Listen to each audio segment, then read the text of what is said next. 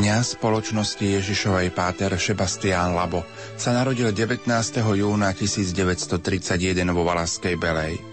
Otec bol živnostník, matka v domácnosti, mali 10 detí. Študoval na gymnáziu v kláštore pod Znievom a archivníctvo na Bratislavskej filozofickej fakulte Univerzity Komenského. V roku 1963 opustil Slovensko s úmyslom vyštudovať za kňaza a stať sa reholníkom. V Ríme ho prijali na Lateránsku univerzitu a kňazské formovanie dostal v kolégiu svätého Jána Nepomuckého. 1. marca 1969 prijal z rúk biskupa Pavla Hnilicu sviatosť kňastva a vstúpil do spoločnosti Ježišovej. V nemeckom Koblenzi sa zapojil do apoštolskej iniciatívy Pro Fratribus, ktorej dušou bolo Fatimské posolstvo. S rovnakým názvom vychádzal náboženský buletin informujúci o dianí v cirkvi v bývalých komunistických krajinách, ktorého nemeckú redakciu Páter Sebastián viedol. Sebastián Labo sa vyznačuje osobitnou vodanosťou a láskou voči pápežovi Jánovi Pavlovi II. Napísal o ňom niekoľko kníh. Vo februári 1999 mu bolo udelené čestné občianstvo obce Valaska Bela a 11. decembra roku 2007 udelila Trnavská univerzita Sebastiánovi Labovi titul doktor honoris causa. Milí poslucháči, toto sviatočné predpoludne vám ponúkneme rozprávanie s pátrom Sebastiánom Labom pod názvom Rozprával sa so sestrou Luciou s Fatimi či pápežmi Pavlom VI, Jánom Pavlom II i Benediktom XVI. Nerušené a pohodové počúvanie vám zo štúdia Hrádia Lumen Prajú Marek Rimóci, Diana Rauchová a Pavol Jurčaga.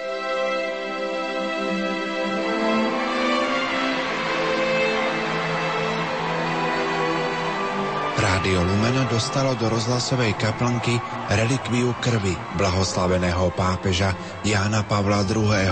od krakovského arcybiskupa Stanislava kardinála Dziwisza.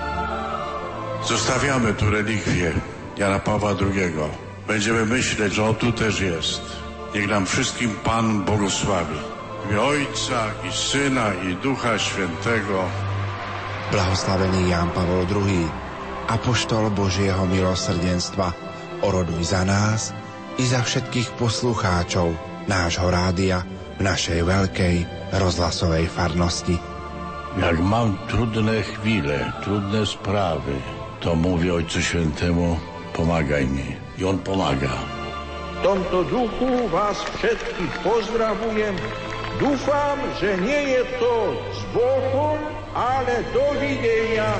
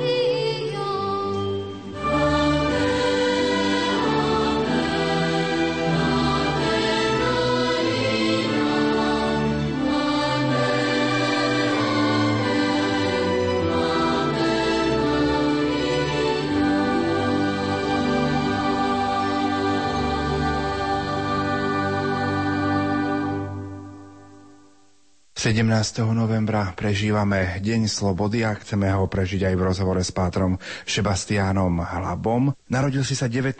júna 1931 vo Valaskej Belej. Ako si spomínaš na svoje detstvo? Milé spomienky mám, lebo dokiaľ neprišla vojna, pochopiteľne. Ale my sme mali také malú živnosť, hostinec a obchod a pritom mali aj ešte polnohospodárstvo Takže v detstvu som bol posledný z desiatich detí, ale musím dodať, že 5 z nich zomrelo do dvoch rokov. Nakoľko som posledný, tak som nikoho z nich nepoznal. Iba ich prosím ako anielíkov neba Helenka, Helenka. Keď umrela prvá, po dvoch rokoch mamička dala jej druhé meno Helenka. Potom prišiel Števko, Joško, a Michal. Detstvo tak bezstarostné, ale už v 38.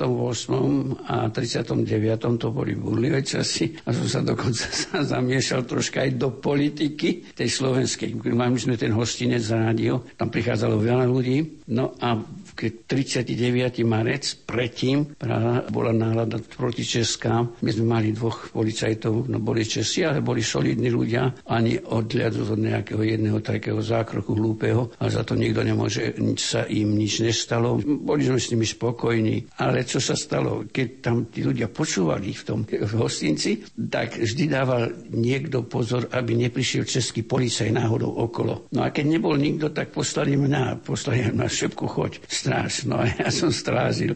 No a stalo sa, že potom som si chcel oddychnúť, tak idem tak medzi tých ľudí a vidím človeče tam pri pulte, že tam je policajt. A som sa zlakol, no, jak si to strážil. Ale on prišiel cez kuchynu, ale bol to Slovák, bol to náš rodák. Tak jeden hneď hovorí, Šepko, neboj sa, to je náš Janko Cigán, takže si dobre strážil. Nálada bola ohromná, 14. marca, prosím ťa, pekne to ťažko niektorým ľuďom hovoriť, ale bolo jak, jak na skriesenie, išlo sa do kostola, pochodovali, spievali. Radosť na radosť, lebo rozhlas informoval o všetkom. A keď prišiel práve vyhlásenie, keď prišiel samostatnosti, tak to bolo úžasné. Potom Mach mal príhovor, počul sa aj ten. To bola veľká radosť. No a v tom ohľade by som povedal, dostal som takú lekciu, čo je vlastne patriotizmus zdravý, láska k vlasti. No potom to v 42. som išiel z, z rodnej obce do Nitry, do gymnázia a po roku, keď som sa vrátil, tak sa mi ako si zapáčil ten život na tej dedine opäť. A viem, že bol piatok, bolo prvého, sobota druhého sa išlo do školy vtedy, ale ja som zostal doma a otecko pracoval v Nitre.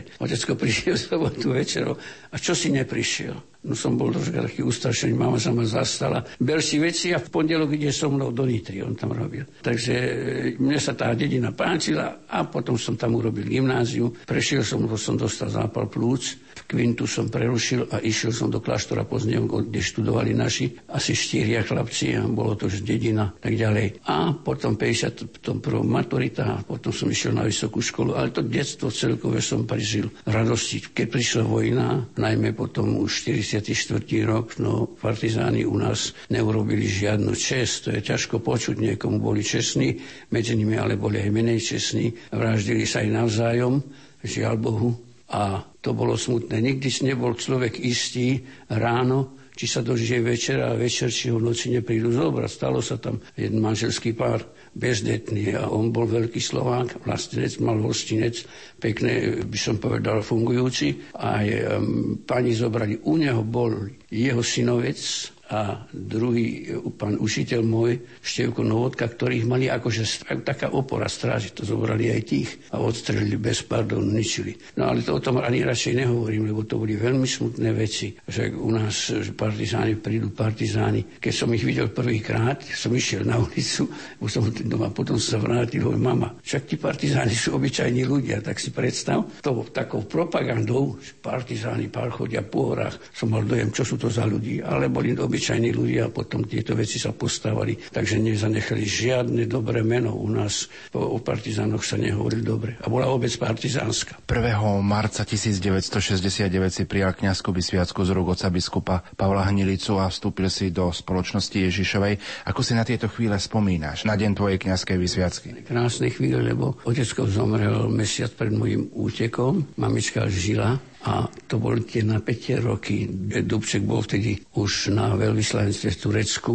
Mama sa dostala, súrodenci sa dostali z púštu kniazov, asi 12 kniazov prišlo, čo som posielal také tie potvorenky tam z veľvyslanca Československého mi to dali. A takže prišli, tí najbližší prišli a bolo to krásne, dobre.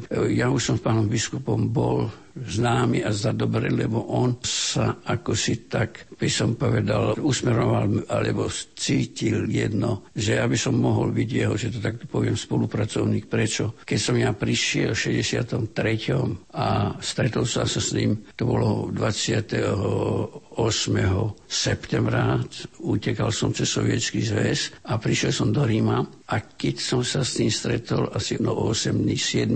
oktobra na námestí, tak som dostal pozdravy som priniesol aj od jedného tvojho rodáka, teda ty si slipto, ale Oravčana, Joško Gazdík, on už je mŕtvý polonista bol. A potom od doktora Julka Porúbského, Mani Hrochovej. To boli takí úzki spolupracovníci a by som povedal aj v tej katolíckej akcii v tom čase aj s ním, lebo pán biskup utekal v 51., ale dotiaľ ešte pôsobil a bol známy, veľmi známy. Páter Pavel nevedeli, že je biskup. No a keď som mu doniesol tie pozdravy, tak ďalej bol potešil sa a potom v jednom okamihu hovorím, čo tu vy robíte, páter, pre církev na Slovensku, ktorá je v smrteľnom nebezpečenstve. Tak ho to tak sa ho to dotklo, že bol to tak smutný bol. A som hovoril to a to sa deje. No a keď som videl taký smutný, tak hovorím potom takúto vec.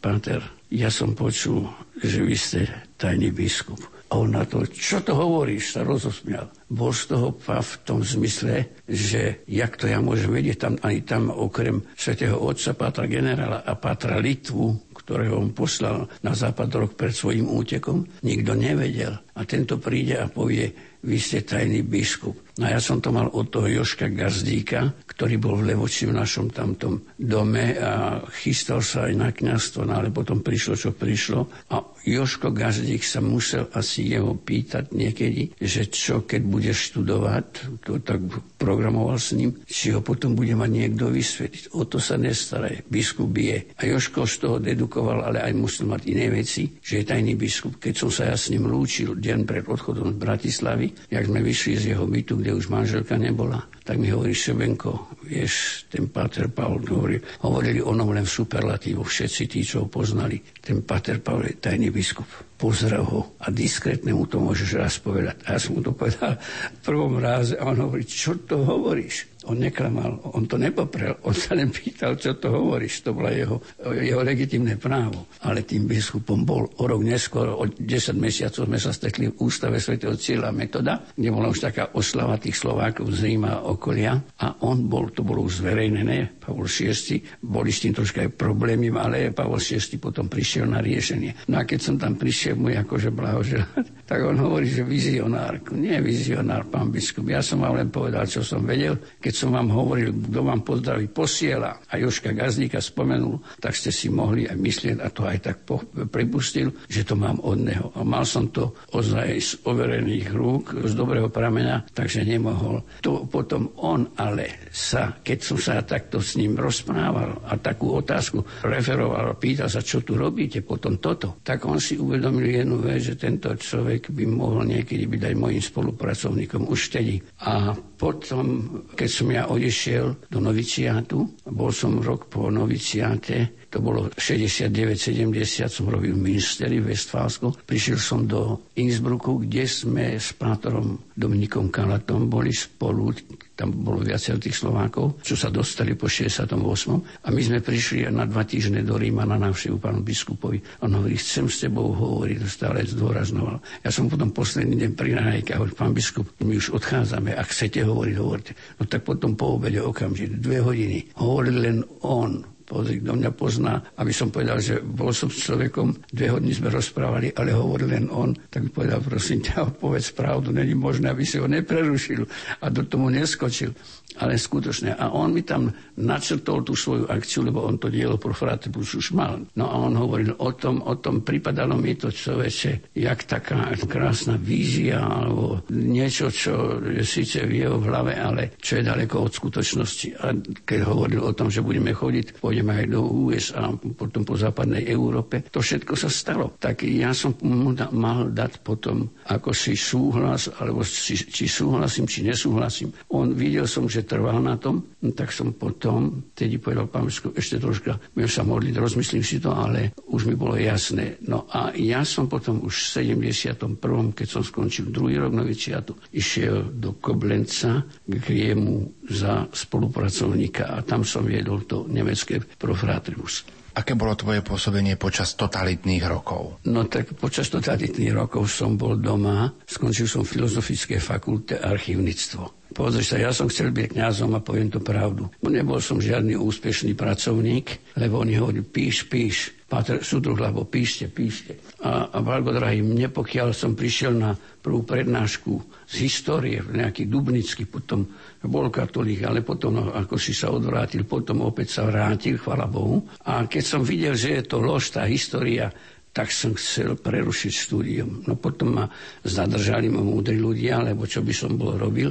A ja som si nemohol na klamstvo zvyknúť, ja aj teraz som veľmi citlivý na pravdu. Aj medzi, aj v radoch spolubratov alebo kohokoľvek, kto nehovorí pravdu, pre mňa žalbou není smerodajný, lebo ak nepovieš pravdu, čo Svetý Otec robí, o čomu ide pravdu a, a racio rozum. A v tom prípade som sa nesnažil, ja som ne, nemohol písať, lebo keby som mal napísať niečo, ja nejakú oslavu na ten režim, mne to išlo tak, tak.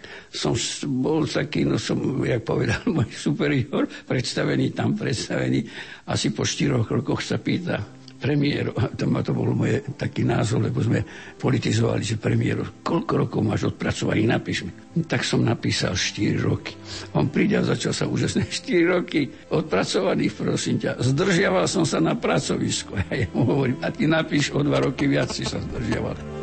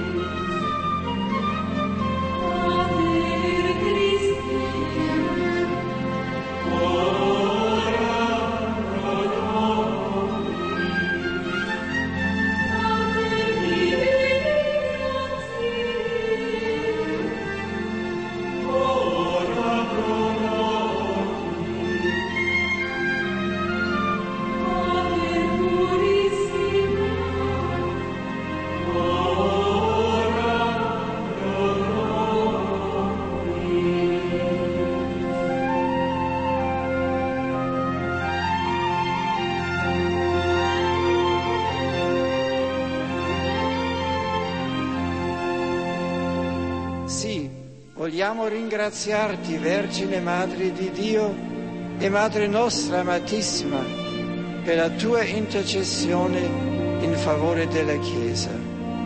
Tu che abbracciando senza riserve la volontà divina, ti sei consacrata con ogni tua energia alla persona e all'opera del Figlio tuo, insegnaci a serbare nel cuore e a meditare in silenzio, come hai fatto tu, i misteri della vita di Cristo. Tu che avanzasti sino al Calvario, sempre profondamente unita al Figlio tuo, che sulla croce ti donò come madre il discepolo Giovanni, fa, che ti sentiamo sempre anche noi vicina in ogni istante dell'esistenza, soprattutto nei momenti di oscurità e di prova.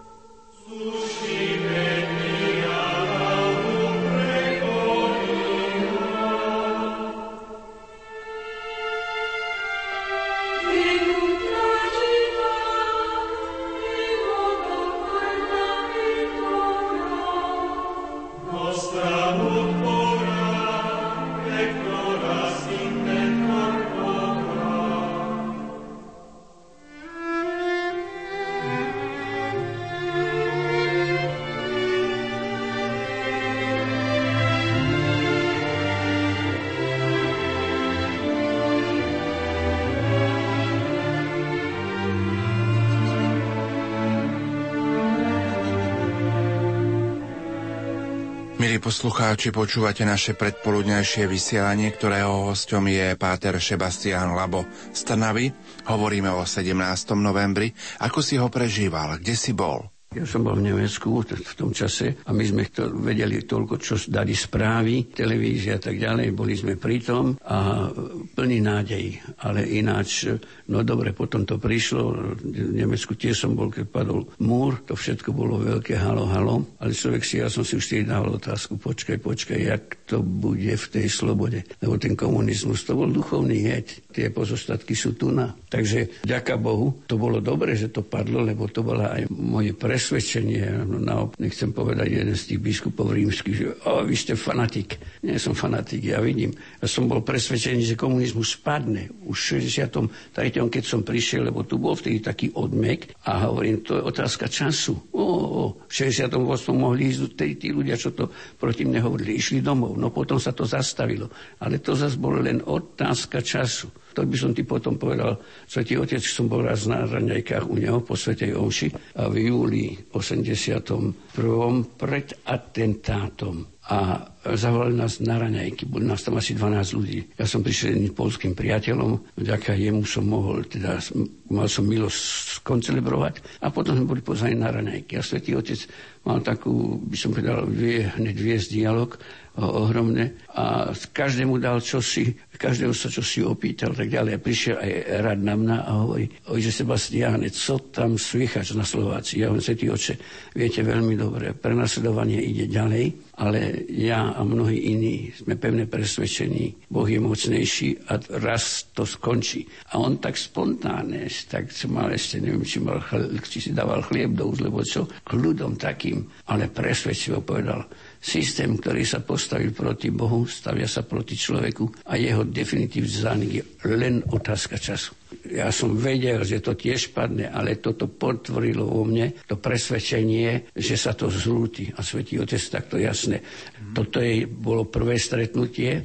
Aké boli potom tie ďalšie stretnutia so Svetým Otcom? No pozri, tak aby som tak v poradí ešte za totality tam potom aj ve, to bolo tú nedelu a večer on bol s polskými študentami, ktorí išli do Monte Cassino, večer sa vrátili chlapci, devčatá z toho hnutia svetlo a život, ten Blachnický, čo bol. On s nimi tam hovoril ohromné a bol tam aj istý Joško Šrámek, veľmi dobrý, aj výborný organizátor a spevák. A ja hovorím svetému otcovi, svetý otče, tu je Joško Šrámek, slova, ktorý je umelec spieva. A ona to, no tak počujme, nech zaspieva pekné slovenské pesničky. No zaspieval, pekne to bolo. Potom v tom roku, to 80 pred atentátom, niekedy koncom oktobra alebo, alebo v takomto čase ako teraz v novembri bolo stretnutie takých tých ideológov, predstaviteľov kresťanstva a marxizmu. A za marxizmus tam bola tá hviezda, to vám asi čo si hovorí, ten Kolakovský, ktorý bol komunista, marxista, ale odpadol od marxizmu, musel odísť, bol jeho veľký kritik. A potom sme dostali audienciu u svätého Otca tak, myslím, že jeden talianský monsignor mal v rukách listinu prichádzali ľudia a on hovoril, že kto ako ide, takže kto je. No jak ja som mal, išiel približne svetému otcovi a on hovorí, tego znám, tego znám. Ten Talian zostal pav, čo sa deje. No my sme potom trocha pohovorili, povoskal som ruku, rozlučil som sa. To bolo druhé také milé stretnutie. Potom boli vážne stretnutia vo Varšave, keď bol Svetý Otec. My sme sa s zásluhou známosti pána biskupa Hnilicu a veľvyslanca polského bolo v 87. Každé 4 roky chodili. No a svätý Otec tam išiel po obede už tej budovy biskupského úradu. A jak išiel po tej chodbe, tak poradok sme boli my. A ja, keď sa približil, hovoril, Svetý Otče, Slovensko čaká na pápeža a bude sa tešiť. To bolo 3 roky pred pádom. A on sa nám na pozrel, aj zastal, pozrel sa, nič nepovedal ale z toho jeho pohľadu som cítil, ten človek verí, že na Slovensko príde. O dva pol roka bol doma. Ja mám v tej knihe, ktorá teraz je do tlače, hovorím. Videl on dopredu niečo, mal také vízie. A on bol taký charizmatik. Ponorený ozaj v láske k Bohu, že to mohol vidieť. To bolo také druhé stretnutie. Tretie stretnutie bolo v Šaštíne, kde som ho tiež takto prosil, jak išiel, ak boli kniazy nastúpení. Hovorím, Svetý Otče, prosím o požehnanie na knihu o tejto vašej návšteve a on ma požehnal, zastal požehnal, ja som takto dal ruky, je pekná fotka z toho je, že aby nič neišlo vedľa, otvorené ruky, dlane, aby nič neišlo. Za mesiac bola kniha hotová. 31. júla sme išli do tlačiarne a kniha bola hotová. A ďalšie stretnutie bolo pekné v tomto v Ljubljani.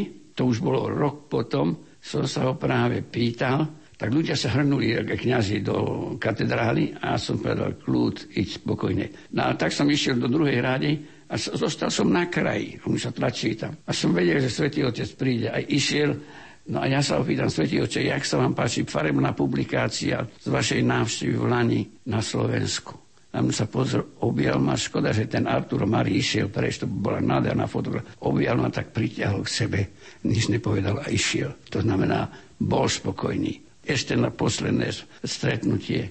Všetko to bolo tie stretnutia dotiaľ radosné, ale posledné moje stretnutie bolo tu v Trnave, v Bazilíke a to bolo smutné. On bol vtedy už tak zle na tom, ako prišiel na letisku, sme videli. Takže keď prišiel, musel si oddychnúť. Ja som bol v zákristi pri dverách, to znamená, on iš, keď prichádzal, išiel popri mne a keď vychádzal tiež, a vtedy som sa obrátil na neho hovorí, Svetý Otče, po polsky som s ním hovoril, blagám, blagám to znači silne prosím o zdravie za pápeža. On pozrel tak, ale ja som mal slzy v očiach.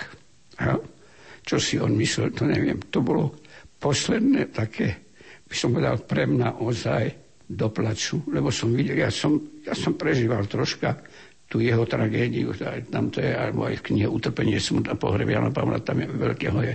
Ja keď Svetý Otec zomrel, to tam stojí, tak som práve, zapnul som si rádio, bol som na námestí, bol som v Ríme a bolo za 5-10 hodín večer a vtedy už prichádzala tá správa opakovaná o 21.37 pán života smrti si povolal svojho služovníka na Pavla a ty som skrikol, z radosťou, pane, ďakujem ti, že si ukončil bolesti a utrpenie tohto tvojho služobníka.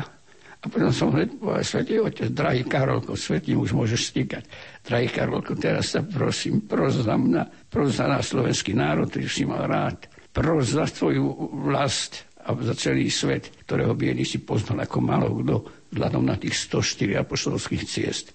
Dobre, takže toto boli takéto stretnutia a také radosné, ale to posledné bolo ozaj bolesné. 1. mája sme prežili slávnosť blahorečenia pápeža Jána Pavla II.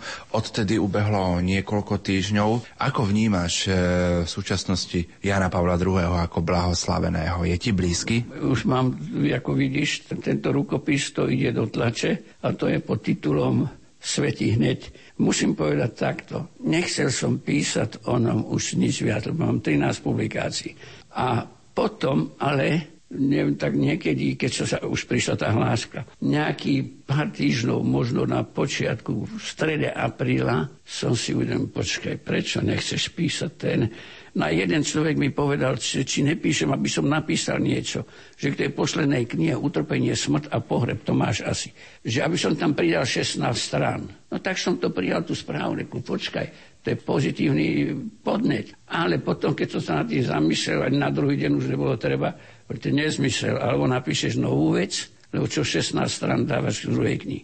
A tak som sa dal do toho, to, to, vieš, to je to, tá publikácia má 5, 5 kapitol a tam je nielen ten proces, to sú dva dní prakticky, večer bolo to modlitbové, vigilia modlitbová a potom samotný proces. Ale predtým ešte vsadil som to všetko do takýchto skutočností. Jeho voľba na pápeža. Ja som bol vtedy v Ríme, ako štát, talianský štátny občan, som bol častejšie v Ríme. A to značí, z voľba za tri dní, veľmi rýchla, to bol dobrý znak. On keď vyšiel na tú k bazilike, na tú ložu, tak povedal, prichádzam z dalekej krajiny, ale blízky vierov vám všetkým a svoju službu poprosil o modlitbu a zvlášť panu Máriu o pomoc. Ale ten prvýkrát a posledný som počul Jana Pavla II., kde jeho hlas bol taký trocha chvejúci sa, trasúci. Nebolo to to, čo on hovoril. Keď kríkol potom o 6 dní na námestí, prvej homilii, tej homilii, kde načetol svoj program, tak, a keď tam potom povedal, bratia a sestry, nebojte sa, tak to potom, to bolo to, čo hovoria, že tam začala zmena v celom východe a aj pad bolševizmu, lebo mnohí ľudia hovorili, jak jedna luteránka nemecká, ktorá prestúpila už na katolizmus, jak to počula, tak som si uvedomil, že komunizmus není väčší, že môže padnúť. A bola luteránka. A zamilovala si pápeža a sa stala potom katoličkou. Mnoho iných ľudí dostali takú ako si silu vieru.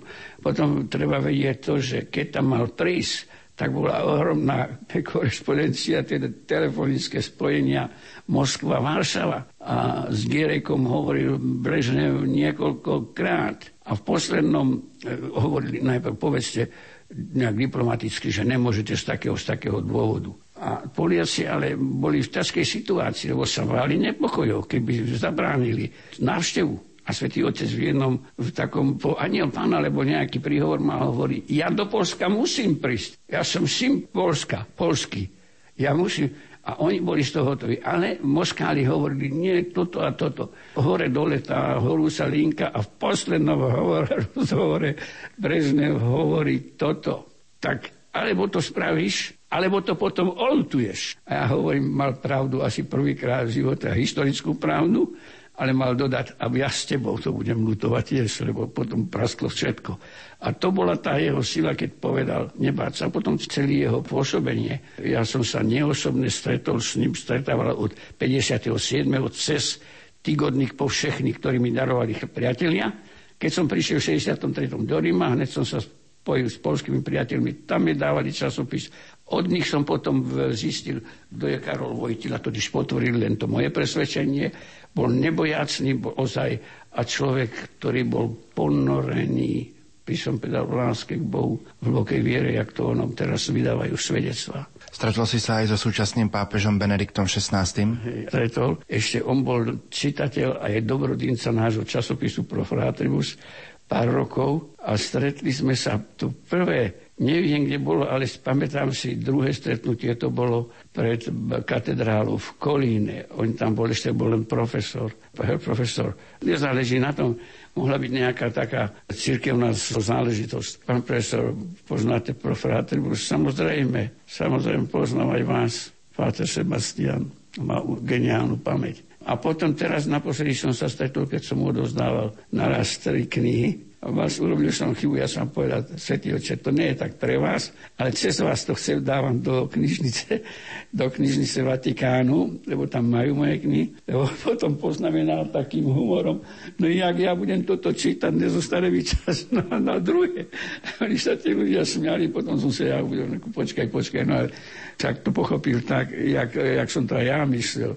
Ale poznámku si dovolil, ne, ne, ne, ako si nepremlčal. A hádam, historické boli aj tvoje stretnutia so sestrou Luciou. Sestrou Luciou, pozri sa, to bolo pánom biskupom, som išiel, tu svätý Otec prichádzal prvýkrát do Fatimy, aby sa poďakoval. To povedal tej, ktorá ho vytrhla z ruky Herodesa. Aj tá jedna ruka gulku mierila, druhá ju ináč usmernila, som sa zachránil, som celý tvoj.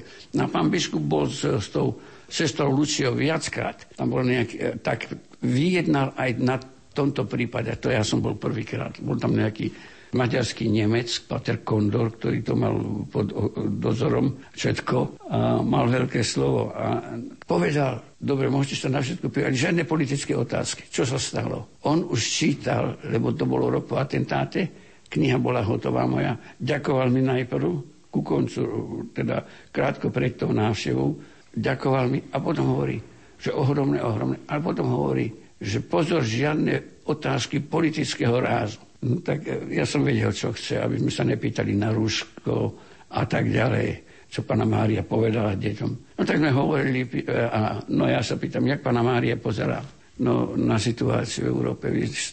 Teraz ozaj mala pravdu tá sestrička Lucia. Nemecko, Holandsko, tieto krajiny. Nebol dobre. A ja som potom hovoril, a čo na Rusko? A ona tak ruku. O Rusko si pána Mária nerobí starosti. Tak aj keď som sa nepýtal, nebola politická otázka, ale na to to bola odpoveď. To znamená, vtedy sme tam boli A potom sme boli ešte raz, ona mala to presvedčenie, že ozaj Pana Mária je o Rusko sa nebojí, lebo o Rusku bola e, keď to tak vezmeme, títo pravoslávni možno si ju uctievali aspoň tak vrúcne, ako my, jak nevrúcnejšie. Ale keď už to, sme pri tej Fatime, tak to ti chcem povedať. Ja som pracoval prakticky 32 rokov, pán biskup, celý život na tomto šírení posolstva Fatimského. Bolo to tak, že mnohých, u väčšiny sme našli pochopenie a vďaku, ale boli aj, ktorí, čo to, aj, aj spolubratia kniazy, jeden vlastne, čo chce s tou Fatimou. Ja, to otázka nie je, čo chcem ja s Fatimou, ale čo Fatima chce so mnou aj s tebou. A chce, aby sme sa modlili, robili pokánie. A keď si pomyslím teraz, keď bol, v Lani bol Svetý Otec Maj, tak ja som človeče sa zamyslel, pani môj, predstav si tie tri detičky v tom roku 17. Prenesme sa do 17. roku. Celý ten proces, jak ich tam prenasledol, perzekovali, chceli ich strašili, v auguste ich tam nepustili, ten pravý čas, a strašili toho Franceska.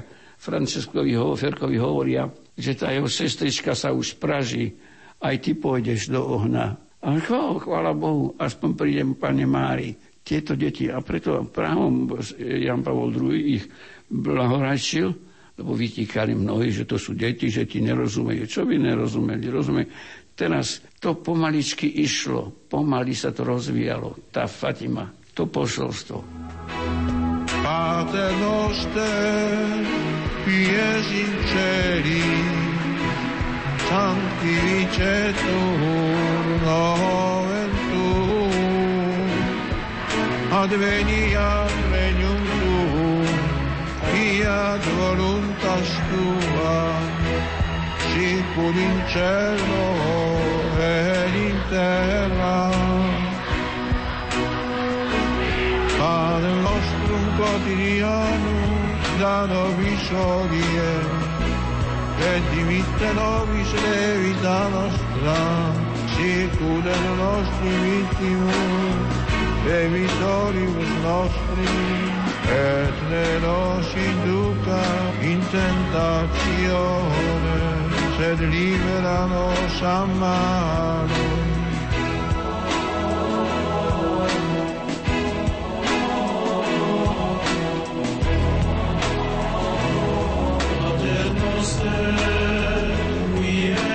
Felicenis, sanctificetur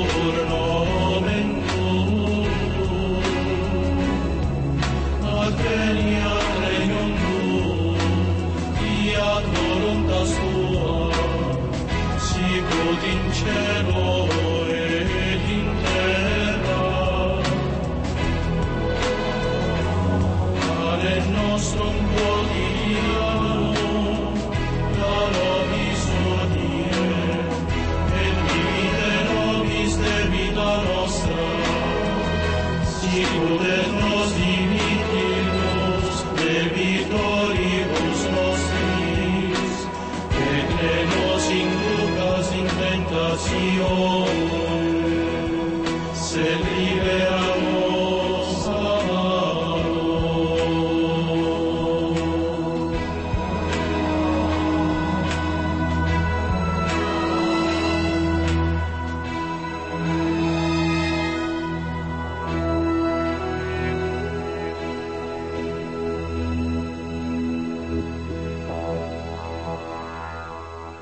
Udalosť svetu, tedy taká nielen, že prakticky v takej dedinke, ale tí ľudia prichádzali, už na poslednom bolo 70 tisíc ľudí, ale aj tak narážalo to na obrovské prekážky, na to, na neveru v to, nevieru v mnohých. Pomaly postavená kaplnka, postavená bazilika veľká, dneska je to veľký komplex. Prichádzal pápež Pavol VI, prišiel prvýkrát, 67, aj pán biskup Nilica tam bol. Potom prišiel Jan Pavol II, tam bol trikrát.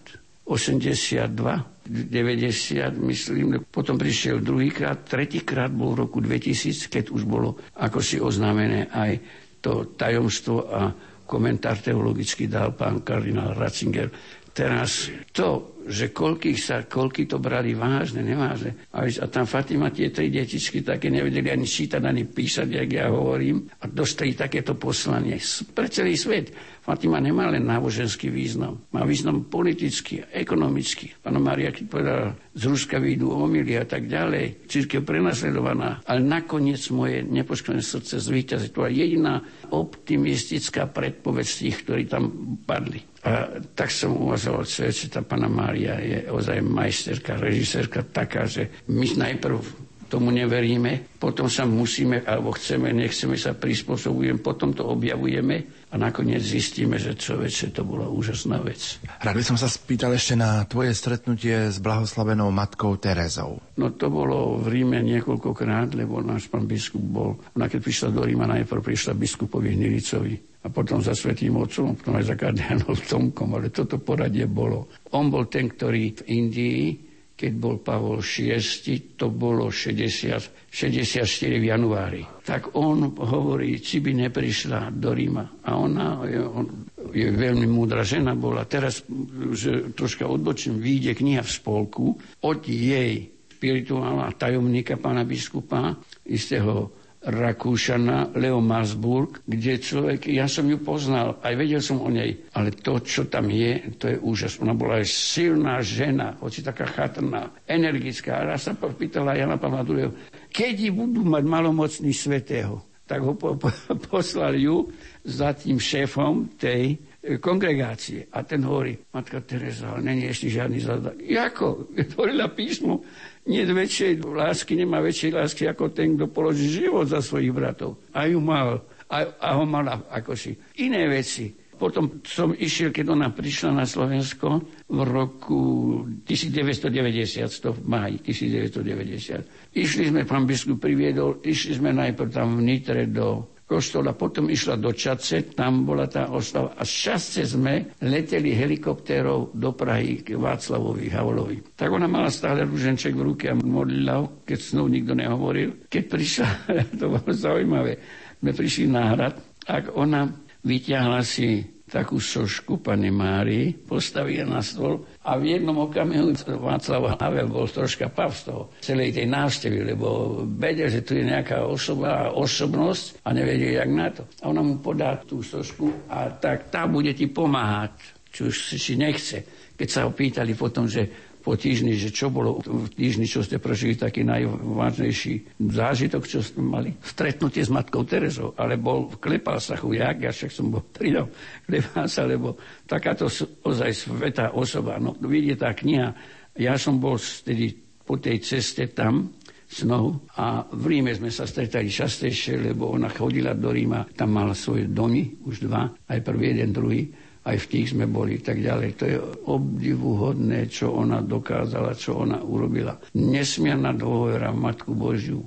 Absolútne. Títo svedci skutočne robia týmto ateistom také čiary krížom, že, sú z toho, že z toho nevidú, keby sa zamysleli. Takže ináč osobne, ja som z toho anglicky nehovoril, troška chorvátsky, ale to stretnutie tu na Nitre Sveta Omša, Čaci Sveta Omša a let do Prahy a späť. Ako by si charakterizoval oca biskupa Hnilicu? Keď vidí, ak pán Boh dá, ja píšem vyše 40 rokov blízkosti Božieho muža. Bude sa volať kniha, ak pán dá, už mám 200 strán, ale človek musí byť opatrný pri tom všetkom. Charizmetik ani nehovorím. Bol to človek ozaj s veľkým C, človek dobrák od kosti. Človek, ktorý nik, keď nemohol urobiť dobre, nič iné nemohol, nerobil. Človek, ktorý urobil toľkým ľuďom dobre a odplatili sa mu zle, ale niektorí aj povedali, keby nebolo pána biskupa, to bol jeden Talian, jeden Poliak, keby nebolo pána biskupa, neviem, kde by som bol skončil. Pomáhal nežisné a pomáhal aj tak, by som povedal, inkognito. Ja som teraz zistil po, po smrti, že ja som bol jeden z tých pramenov, odkiaľ dostával tie peniaze. A častokrát pýtal, niekedy som sa pán biskup komu, lebo on dával niekedy aj takým ľuďom, čo si to nezaslúžili, gangstrom, ale jeho odpovedal, pán biskup, to musíme troška racionálne. A hovorí, kto za mnou príde a pýta niečo je v núdzi, ja vidím no, pán Ježiša. Ja hovorím, pozor, pán biskup, Pán Ježiš bol Pán Ježiš, syn Boží, svetosť. Ale za vami príde niekto, a sa môže aj, že prichádza mene Pána Ježiša a je to gangster. No to už je jeho vec. Ale som zistil napríklad, kde čo všade pomohol až po jeho smrti. A ja potom som už nič nehovoril, on aj vedel, on aj to kvitoval a 10 dní pred smrtou dal mi také krásne svedectvo, ale to príde do knihy, to nechajme tak. Takže si cenil moju, by som povedal, spoluprácu a aj to, že jak peniazy cez moje ruky tam v Nemecku prešlo. Prešli tisíce, možno povedať, nie, za tri roky aj milión mariek, ale ja som z toho nič nemal, ale on sa mohol spolahnuť. Sebastian, to, čo má, nič z toho nepremáni ináč. A keď pýtam, tak dostanem, tak bol vďačný 10 dní pred smrťou, bol veľmi vďačný, tak vyjadril to iným štýlom. A ja som ho musel prerušiť, lebo on hovorí, tak to môže byť, Sebastian je, on povedal, je no, človek taký a taký. A ja hovorím, pán biskup, pán Boh je taký, pán Boh. A stále to opakoval. Potom ma to troška tak dojalo, chcel som to prerušiť. Pán biskup, poviem vám tú históriu. Teraz je tomu 43 rokov. 43 rokov, keď sme sa stretli na námestí. Pamätáte si? E, pamätám. A čo som vám povedal? Som sa pýtal. Som vám povedal, že ste tajný biskup. A on sa vtedy rozosmial. Tých 10 dní pred smrtou. Aj už potom to neopakoval, tak som dosiahol, čo som chcel. No a sa rozosmial. Papa, pamätám si, ty, ty si bol takto s tým Joškom, Joškom Gazdíkom, od neho som to vedel. Dobre, ja som mal s ním veľmi dobrý kontakt v tom zmysle, a niekedy sme sa, mali sme názorové rozdiely, aj v tejto oblasti, alebo aj v inej. Niekedy som aj zblkol, nie proti nemu, ale na osobu, ktorá mu urobila, povedzme, krivdu a on ma vtedy vždy brže. Potom som aj niečo jemu povedal, ale zároveň zakrátko hneď som sa ospravedlnil. A on, ja viem, Sebastian, ja ťa poznám, ty zblkneš, ale máš také srdce, aké máš, nevadí. Išli sme ďalej. Bol skutočne veľký človek v tom, že pomáhal. Keby pán biskup nebol býval nútený pomáhať už v tomto, v Innsbrucku, tam býval u našich, a vtedy sme nosili tie veľké také sútany, ale e, tie s vreckami a tam si to vždy naplnil jedlom a išiel za tými chudobnými, čo boli utečenci a tak ďalej. Keby pán biskup sa nebol musel tejto veci venovať, iba že študuje, tak z neho buď filozoficky rozmýšľal vynikajúco, aj teologicky.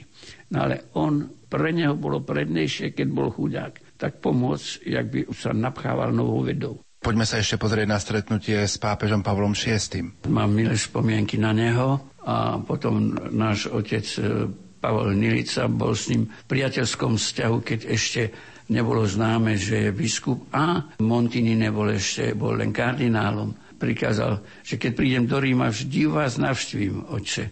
Dobre, teraz sme boli, to bolo 14 februára cieľa metoda a síce, ja som bol vysvetený 60, 69, 14. februára, ja už som bol diakon. A mali sme svetú omšu, vtedy boli pútnici tam.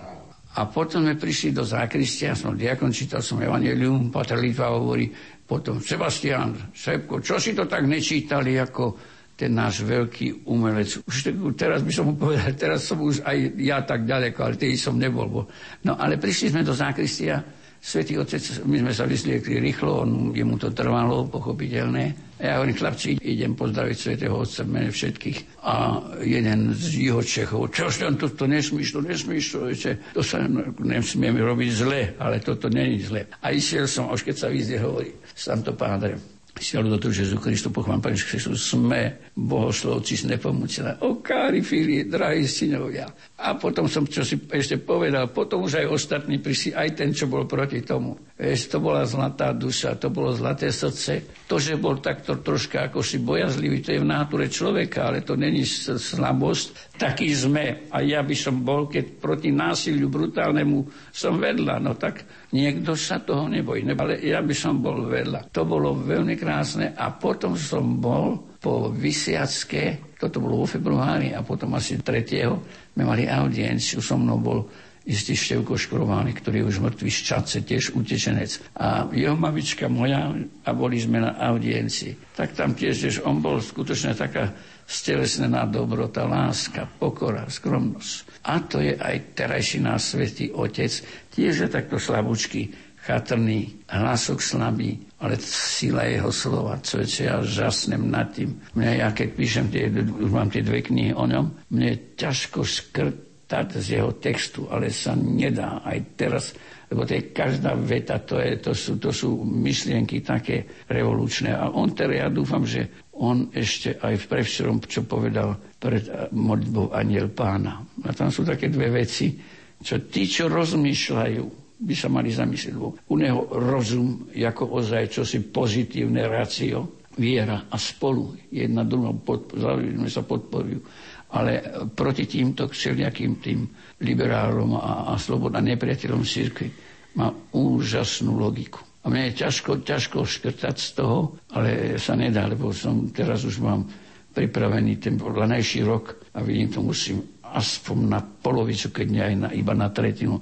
Lebo stačí radšej, keď je menej toho, bude to aj pre ľudí asi zaujímavejšie, Tie myšlienky sú razantné, tie sú skutočne úžasné. No a tak sme o chuďačisko, však ak poznáte eh, Petra Zrevalda, tak eh, tá jeho kniha, tie rozhovory dva, čo mal eh, Boh a svet a tú prvú, ale potom mal ten portrét zblízka. Tam sú úžasné veci človeče. A on tako, tak, jak aj ho stretol, keď prišiel, a keď prišiel prvýkrát iba na tú správu onom, do toho magazínu, tak bol tiež, že pancer kardinál, no a ho vidí, ide človek takým tichučkým krokom, slabúčky, čo aký pancer, aký pancer. A teraz ten Revald je úžasný bojovník za, za pápeža, za pravdu a rok bol komunista, ale bol som Peter, ty si bol pri inteligentný a čestný si bol, aby si v komunistickej strane vydržal viac ako rok. To bolo dosť.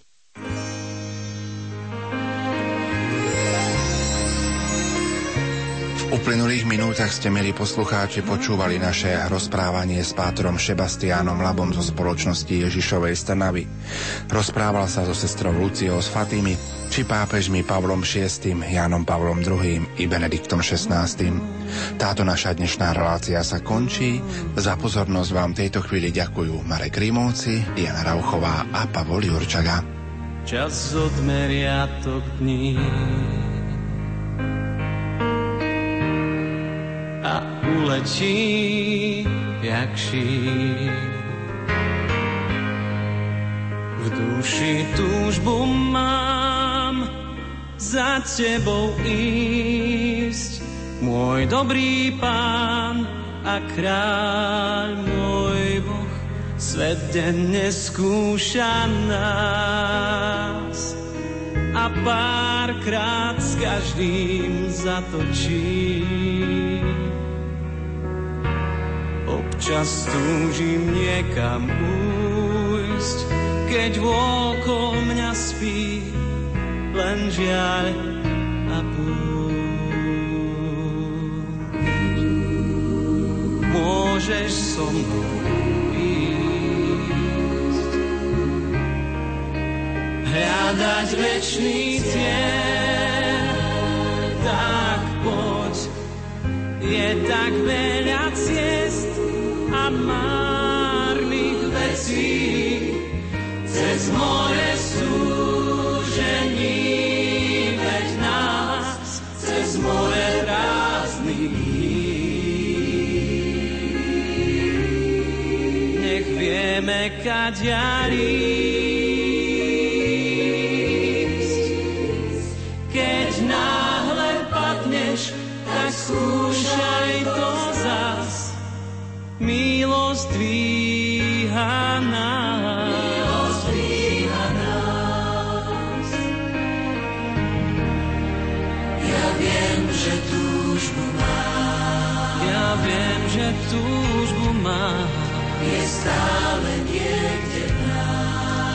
stále niekde v nás. Ty priateľ môj, ju môžeš nájsť. Chcem stále ísť, keď hriech ma nutí stáť. Ja viem, že Pán